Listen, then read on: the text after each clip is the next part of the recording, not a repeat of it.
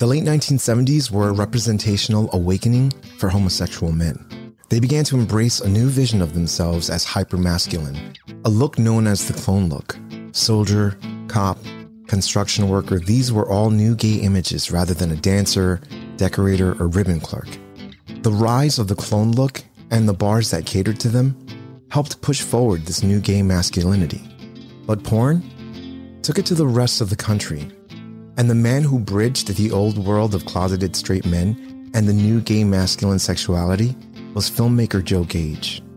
The road movie as a cinematic genre emerged after World War II and reflected both the advent of the automobile as a fundamental expression of individualism and the emergence of a mobile young suburban population looking for adventure. The combination of these elements, plus the exploration of male sexual desire among working class and rural men, were brought together by Joe Gage in his Working Man trilogy. Is this the perfect daddy? Yeah, he's good, but can we get him? Maybe. Lives in California in the desert. He works for $500 a day, if he likes the story. Plus, we'll have to send him a round trip ticket. I think he's what you're looking for. The original daddy of gay porn, Richard Locke, burst onto the gay erotic film scene in 1974 and quickly became a fixture among gay men who were into the rugged and sexy male look that differed from the films that were coming out of California. But Richard Locke was more of a Renaissance man all rolled into one human. In this episode, we're going to celebrate Joe Gage, aka Tim Kincaid, a director who allowed homoeroticism to slip out of the closet and into the gravel pits, truck stops, and work sites of America. We will also look at Joe Gage's Kansas City Trucking Company a gay porn film that, when released, was viewed as more than just a gay porn film and would help viewers imagine a world of gay men outside of coastal cities. And finally, we're going to celebrate Richard Locke, the macho gay porn star, regarded as having been an integral part of a highly developed star system in gay adult films, with a filmography and a physique that would help shape and define the parameters of gay adult film. This is Demystifying Gay Porn. My name is Ike Grande. And if you watch gay porn, I've definitely helped to get off.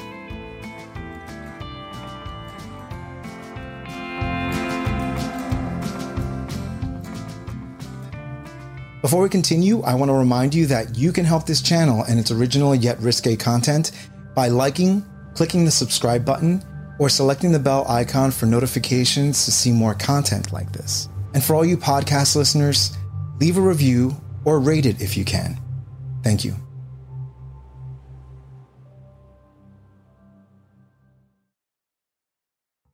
Tim Kincaid, Joe Gage, was born on July 2, 1944, in Santa Barbara, California, to a Mexican father and Irish and Scottish mother. Gage grew up on Catalina Island, just off the coast of Los Angeles, watching science fiction movies and reading authors like Evan Hunter.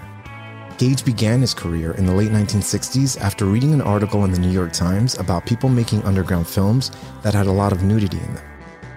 They were spending little money to make them and were reaping in huge profits. Gage, who was working as an actor at the time, became very interested.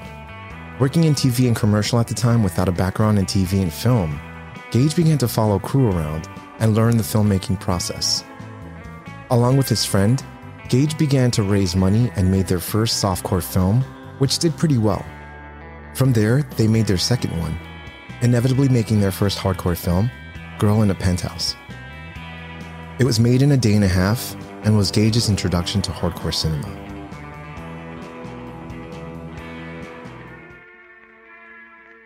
Gage was not a stranger of being in front of the camera of gay adult films. Wanting to see what it was like to be in a film, Nick Elliott, the director behind Morning, Noon, and Night, hired Gage. You know, I'd give up anything for you, Jim. I'd even die for you. Wouldn't you do the same for me? What?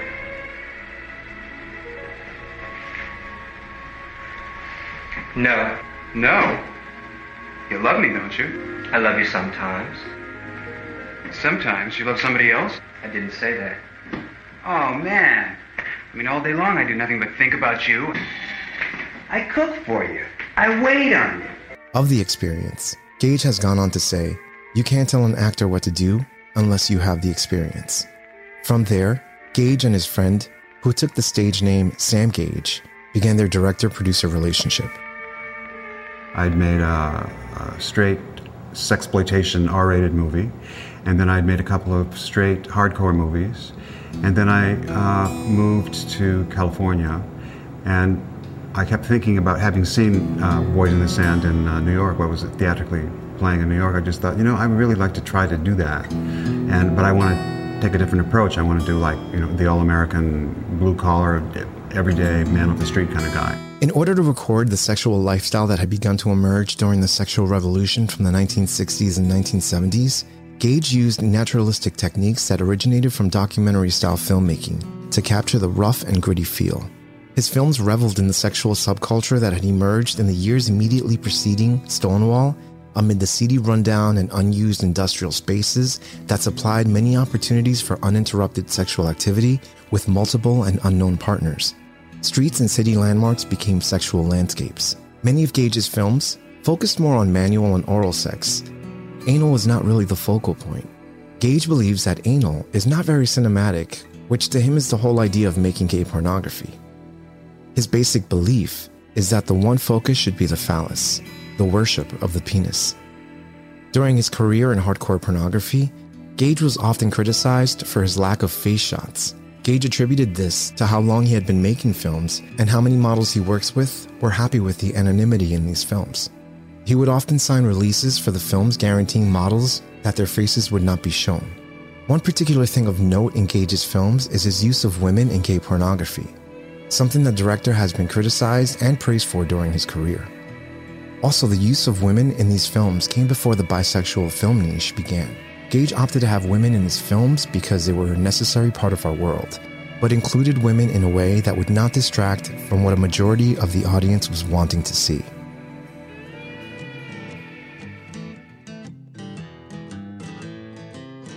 Gage made a number of films after his trilogy, most notably Closed Set and Heatstroke. He went on to make loops for PM Productions based out of New York. They were usually set in New York City and had lower production value. Gage reminisces making these seedy films for the wrong reasons money. After making his film Heatstroke, Gage felt like he had said all he needed to say and wanted to move on to other things. And although people approached him with offers, Gage retired from making gay adult films in 1986.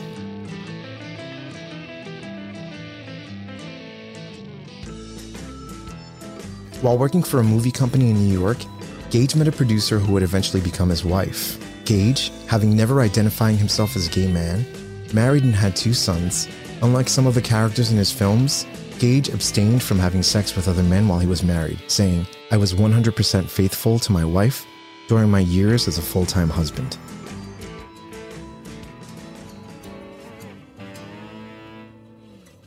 Gage also spent a good part of the mid to late 80s making low budget science fiction and horror films under his real name Tim Kincaid, Breeders, Mutant Hunt, and his most famous of the bunch, Robot Holocaust, which was featured in an episode of Mystery Science Theater 3000 and was released on Blu ray by Scorpion Releasing.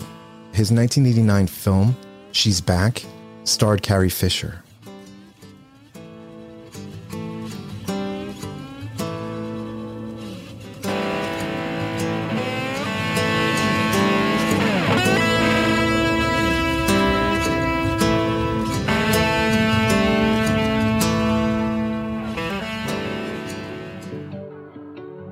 Joe Gage's pornographic films created a unique strain of hardcore pornography that stands apart from the work of other hardcore filmmakers from that period. The cinematic worlds that Gage created were uncomplicated fantasy and exaggerated male sensuality.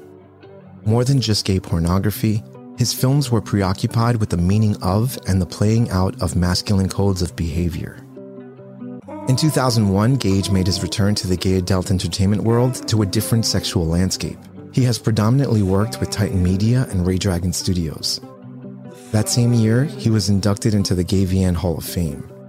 Gage would later partner with Ray Dragon and Dragon Media to focus on intergenerational films featuring older men with younger guys. His last directorial credit is listed as West Texas Park and Ride in 2017, with collections being released under Dragon Media as recent as last month.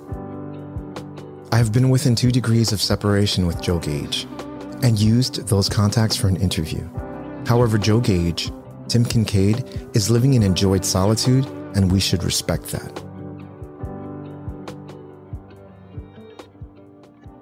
Fun fact remember this scene from Quentin Tarantino's Pulp Fiction?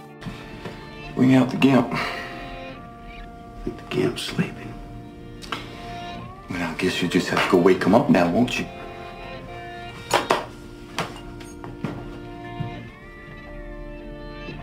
Well, get this. Tarantino was inspired by Gage's work when doing this scene in Pulp Fiction.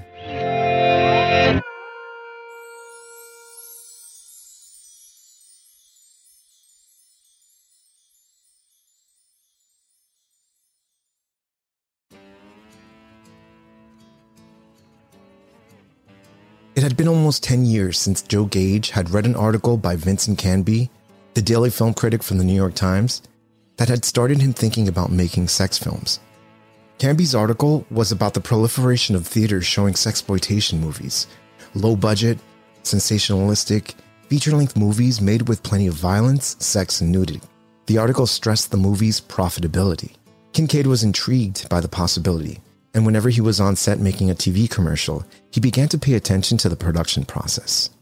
He began thinking about making a gay hardcore film and performed in one, a movie called Morning, Noon, and Night, in order to see what it was like to have sex in front of a camera. In 1975, Kincaid shopped around a script for a gay hardcore road picture called Highway Fantasies. Eventually, Kincaid and his friend, under the names Joe and Sam Gage, raised the money to produce it themselves. The movie would be called Kansas City Trucking Company. The film would be a journey filled with travel and sexual episodes. It would also be a journey of self discovery. Gage was an avid fan of B movies, horror movies, and biker flicks, like The Wild Angels. At a time when Wakefield Poole brought an artistic visual to these films, Gage was thinking along the lines of a Tom of Finland B movie. Wakefield was art. It was like museum quality, something could be seen in a, uh, that kind of a setting. I was doing something that was really had a beginning, a middle, and end, an arc, character arcs, the whole nine yards, and uh, it was new. And at a time when the US was seen as New York and Los Angeles, Gage wanted a desert filled with cactus, open land, and of course, cowboys.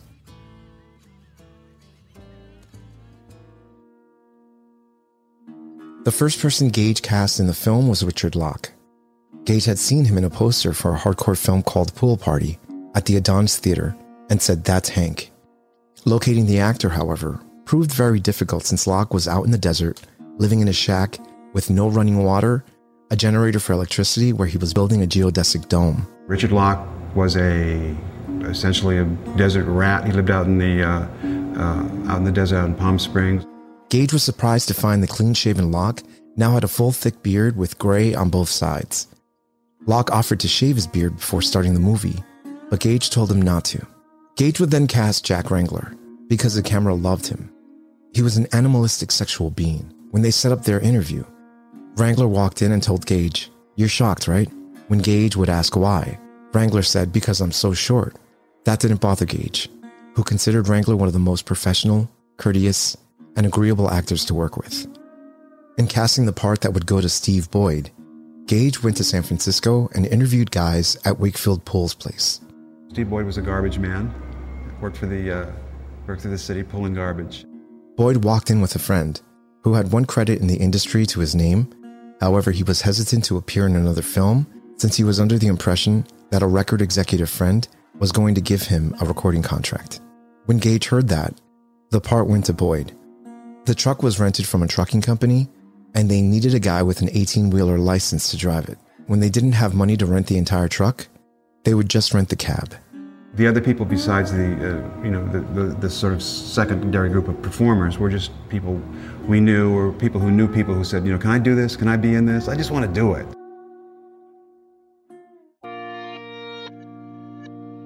A lot of Kansas City Trucking Company was shot in Gage's home out in Laurel Canyon, where the crew built sets, and downtown LA.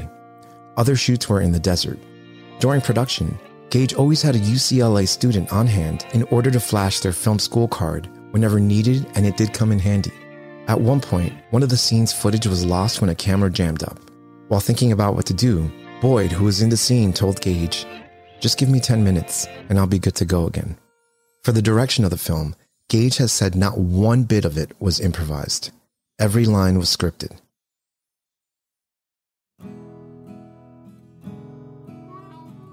Kansas City Trucking Company follows a trucker named Hank, played by Richard Locke, on a long haul to Los Angeles with a newly hired man riding shotgun, played by Steve Boyd. Jack Wrangler plays the dispatcher. He and Locke have a quickie before Locke goes on the road. The straight man, played by Boyd, is dropped off by his girlfriend and has sexual fantasies of Wrangler as they drive to Los Angeles. Along the way, Locke and Boyd fantasize, experience flashbacks of sexual fantasies, or pass by a number of sexual encounters on the side of the road. At the end of their journey, they both join in an orgy at the trucker's bunkhouse in LA.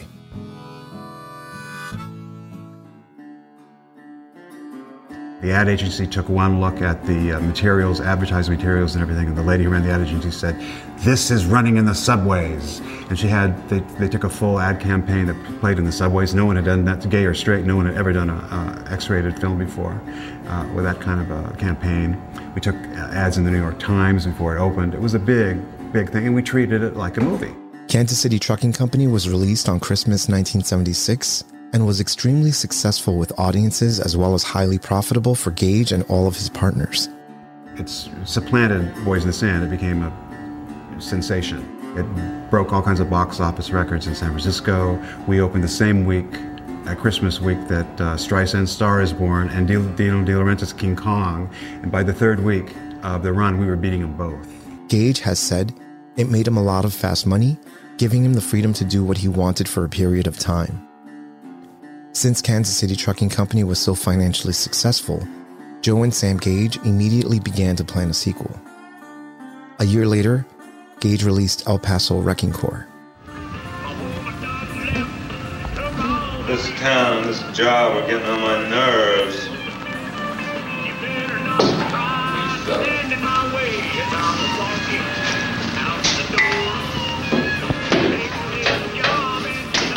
One more three-day layover like this one, and I got half a mind to get in that pickup and head out.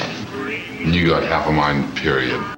A year after that, a third film, L.A. Tool and Die, was released, starring Will Seagers as Locke's love interest as well as Casey Donovan. Hi, where you going? Not too far. Can you help me out? Oh, sure thing. Hop in.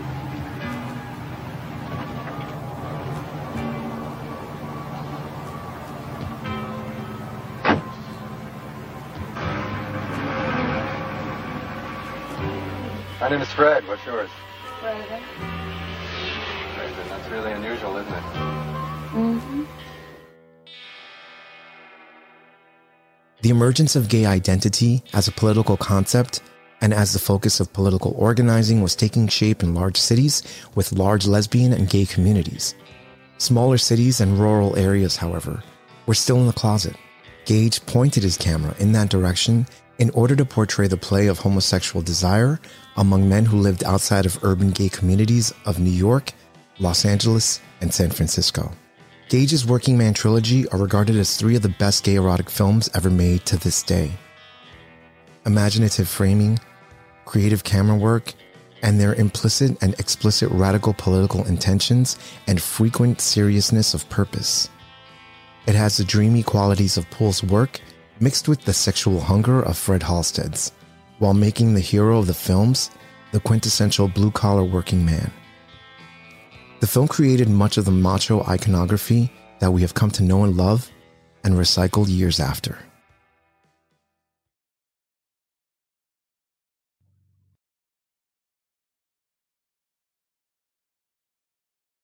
Richard Holt Locke was born on June 11, 1941, in East Oakland, California, and was raised by his parents with his brother, writer Robert Locke. Both Locke and his younger brother were gay, and though there was a bit of reluctance from his mother at first, their parents were supportive of their sons. Locke would graduate from Pleasantville High School, join the Army, and be stationed in Germany as a tank mechanic. Once he finished his tour, Locke would return to California and attend Chico State University, majoring in history and aesthetics of film.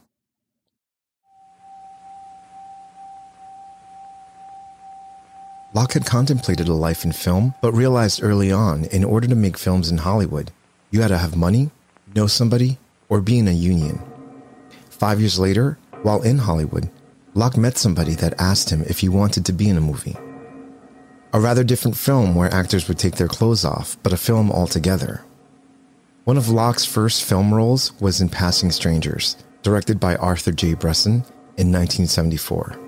Later that year, Locke would be featured in Dreamer, an adult film by director Jim West. But Locke would go on to gain a cult following after his recurring role as Hank in Joe Gage's Working Man trilogy Kansas City Trucking Company, El Paso Wrecking Corps, and LA Tool and Die. Locke developed a working relationship with directors Joe Gage and Arthur J. Bressan. Locke struck up a conversation with Bressan after attending the screening of his short film Boys, and the two remained friends afterwards. Bressan would go on to write Forbidden Letters with Richard Locke in mind and was shot over a period of five years. Locke would go on to have a prolific career appearing in films throughout the rest of the 70s and the mid 1980s. Locke's success was contributed to his overt sexual positivity, his age, his body frame, and dark hair. Locke really was tall, dark, and handsome.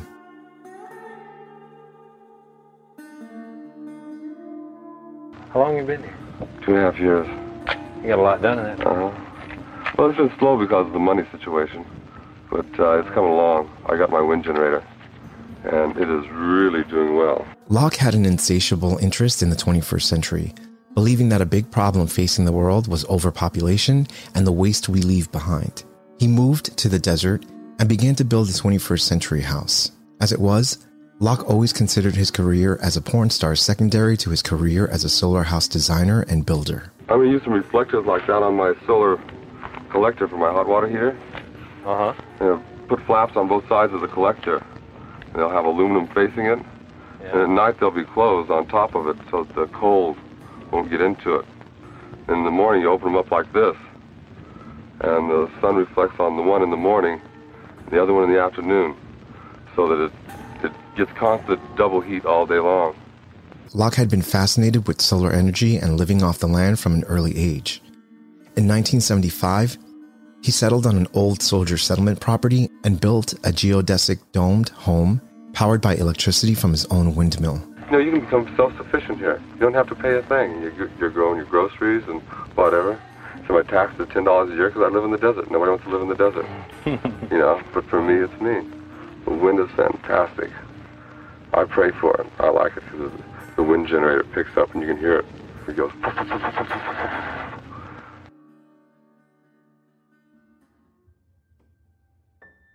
In 1983, Locke was diagnosed with HIV and retired from adult cinema and became an HIV/AIDS activist. He received an education from the American Red Cross, Gay Men's Health Crisis in New York City, and Michael Callen and Richard Berkowitz's book, How to Have Sex in an Epidemic, one of the first reading materials developed for the gay community during the HIV/AIDS epidemic. Locke would used his celebrity to make appearances at sensible sex seminars to try and influence a younger generation. Around the same time, Locke became a regular visitor to Ward 5B, the first inpatient AIDS ward in the country in San Francisco General Hospital, where he entertained patients, served brunch, and gave massages to people with AIDS.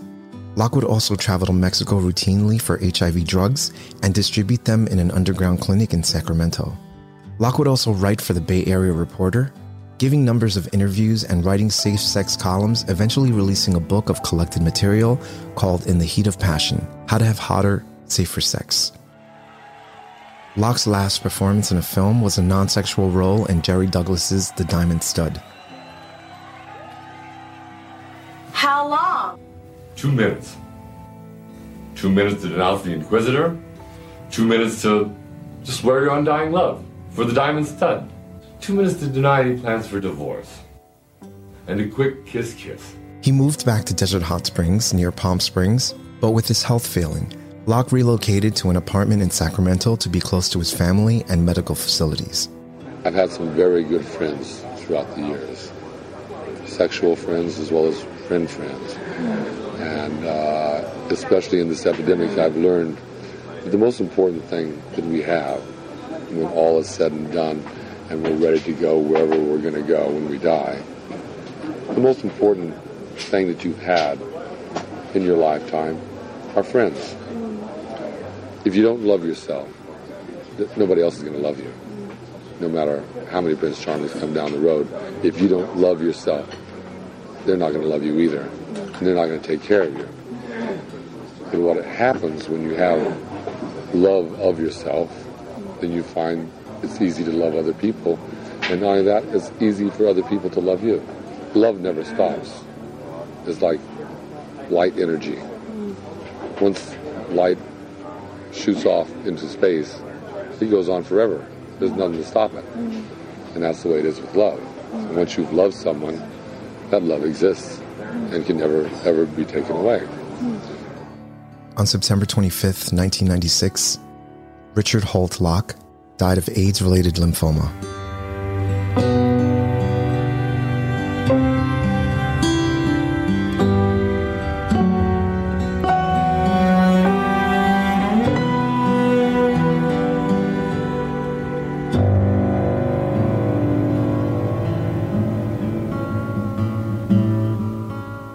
Richard Locke would begin his career with one word yes. A word that could have possibly been the title of his autobiography. I said yes.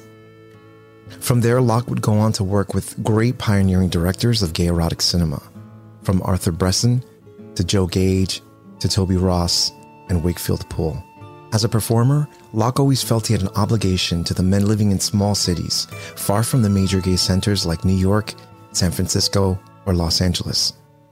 As a futurist, Locke had hopes of building hundreds of solar homes. A truly proud gay man, helping his community as well as he could through one of the darkest periods. As many of these men that came before us, he was gone too soon. However, Locke once said, The best thing about film is that he will live a long time, even after he's gone.